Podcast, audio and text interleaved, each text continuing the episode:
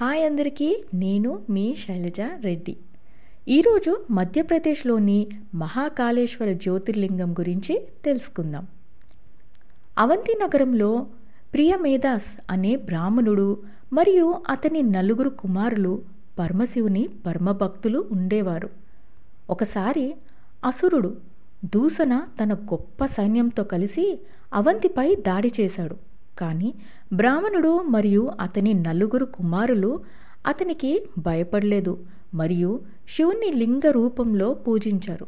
ఇది చూసిన దూసన తన ప్రజలను చంపమని ఆదేశించాడు. అసురులు బ్రాహ్మణులను చంపాలని కోరుకున్నప్పుడు లింగానికి సమీపంలో ఉన్న ఒక ప్రదేశం బిగ్గరంగా వినిపించింది మరియు శివుడు తన మహాకాల రూపంలో లేచాడు. అప్పుడు అతని హుమ్ అనే శబ్దంతో దూసన మరియు అతని సైన్యాన్ని బూడిదిగా మార్చాడు. బ్రాహ్మణుడు మరియు అతని కుమారులు భక్తిని చూసి శివుడు బ్రాహ్మణులను వరాన్ని కోరుకోమని చెప్పారు. ప్రజలను రక్షించడానికి బ్రాహ్మణులు అతన్ని అక్కడే ఉండమని ప్రార్థించారు. శివుడు వారి ప్రార్థనని అంగీకరించి అక్కడే మహాకాళేశ్వర్గా ఉండిపోయారు. ఇది మహాకాళేశ్వర జ్యోతిర్లింగం కథ.